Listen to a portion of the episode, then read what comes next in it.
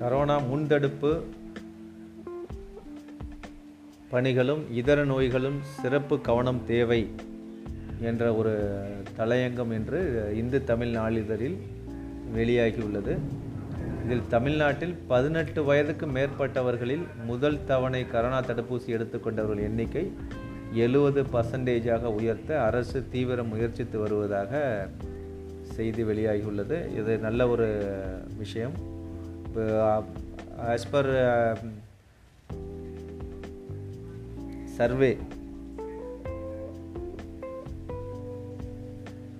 ICMR என்ன சொல்லியிருக்குன்னா எண்பது பர்சன்டேஜுக்கு மேலே நம்ம எல்லாருமே தடுப்பூசி போட்டால் ஓரளவு இந்த கரோனா கட்டுக்குள் வந்துவிடும். கோவிட் நைன்டீன் கட்டுக்குள்ளே வந்துடும்னு சொல்லியிருக்காங்க. அதே போல் இந்த மாதிரி கரோனா முன்தடுப்பு நடவடிக்கைகளிலும் சிகிச்சைகளிலும் அக்கறை காட்டப்படும் அளவுக்கு உயிருக்கு ஆபத்தான மற்ற தொற்று நோய்கள் தொடர்பில் ஏற்கனவே அளிக்கப்பட்டு வரும் சிகிச்சைகளும் முன்பு போல தீவிரம் பெற வேண்டியுள்ளது என்று நிபுணர்கள் கூறியுள்ளதாக தெரிகிறது. இப்போ வந்து மழைக்காலம் தொடங்கியிருக்கிறதா எல்லாருக்குமே நன்றாக தெரியும். டெங்கு காய்ச்சல் பாதிப்பு மீண்டும் அதிகரிக்க தொடங்கி உள்ளதாக செய்தி வெளியாகியுள்ளது. இப்போ நம்ம தெ டெங்கு பரவுறத எப்படி தடுக்கிறதுங்கிறது மக்களுக்கு முன்னாடியே விழிப்புணர்வு அதிகமாக இருக்குது இப்போ நம்ம அந்த மாதிரியெல்லாம் டெங்கு காய்ச்சல் பரவக்கூடிய வாய்ப்புகள் உள்ள சில காரணிகள். அதெல்லாம் நம்ம வந்து நம்மளாவே எல்லாரும் தெருவில் தண்ணி தேங்க விடாமல் இதெல்லாம் நம்ம பண்ணிக்கிட்டோம்னா செல்ஃபாக நம்ம மேக்ஸிமம் டெங்கு பரவுவதை தடுக்கலாம்.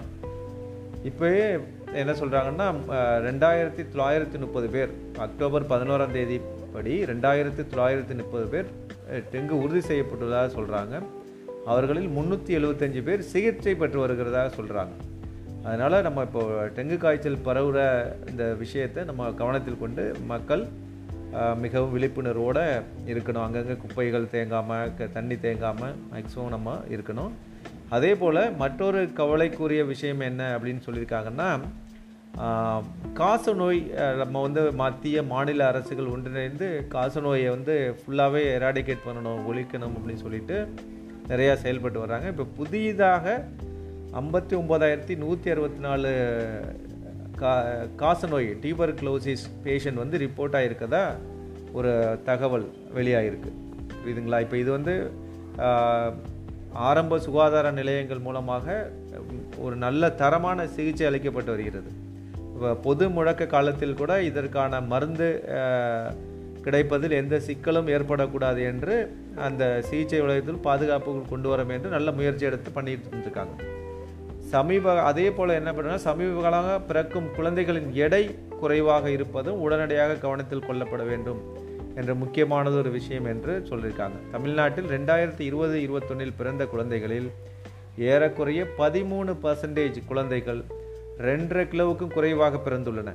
இப்போ கருவுற்ற தாய்மார்கள் என்ன பண்ணணும்னா இரத்த சோகை இந்த மாதிரி நீரிழிவு நோய்க்கு ஆகியவற்றால் பாதிக்கப்படும் விகிதமும் அதிகரித்துள்ளது என்று இந்த மாதிரி செய்திகள் இந்த தலையங்கத்தில் வெளியாகிக்கிறது இருக்கிறது. அதே போல் இந்த த கருவுற்ற தாய்மார்கள் முறைப்படி அந்த டெஸ்ட் பண்ணுறது முறைப்படி நல்ல சத்துள்ள உணவுகளை எடுத்துக்கிறது நல்ல நல்ல மனநிலையோடு தங்களை பாதுகாத்து கொள்வது என்பது முக்கியமானது ஒரு விஷயமாக இந்த தலையங்கத்தில் வெளியாகியிருக்கு. அனைவருக்கும் நன்றி. நல்ல ஒரு சுகாதாரத்தோட நம் வீட்டையும் நம்ம சு சுற்றுப்புற சூழ்நிலைகளையும் சரியாக வைத்து கொள்ளும்போது நம் டெங்கு காய்ச்சல் காச நோய் போன்ற விஷயங்களை நம்மளே தடுக்கலாம். இப்போ காசநோய் உள்ளவங்கள வீட்டில் நல்லா சிகிச்சை தர்றாங்க. இப்போ அவங்க எப்படி அவங்கள வீட்டில் இருக்கணும் அவங்க எப்படி டெய்லி நடைமுறையில் நடந்துக்கணும் அப்படின்னு சொல்லி நம்ம அவங்களுக்கு ஒரு அவேர்னஸ் கொடுத்தோம்னா கண்டிப்பாக இந்த காசநோய் மேலும் பரவாமல் தடுக்க முடியும். நன்றி.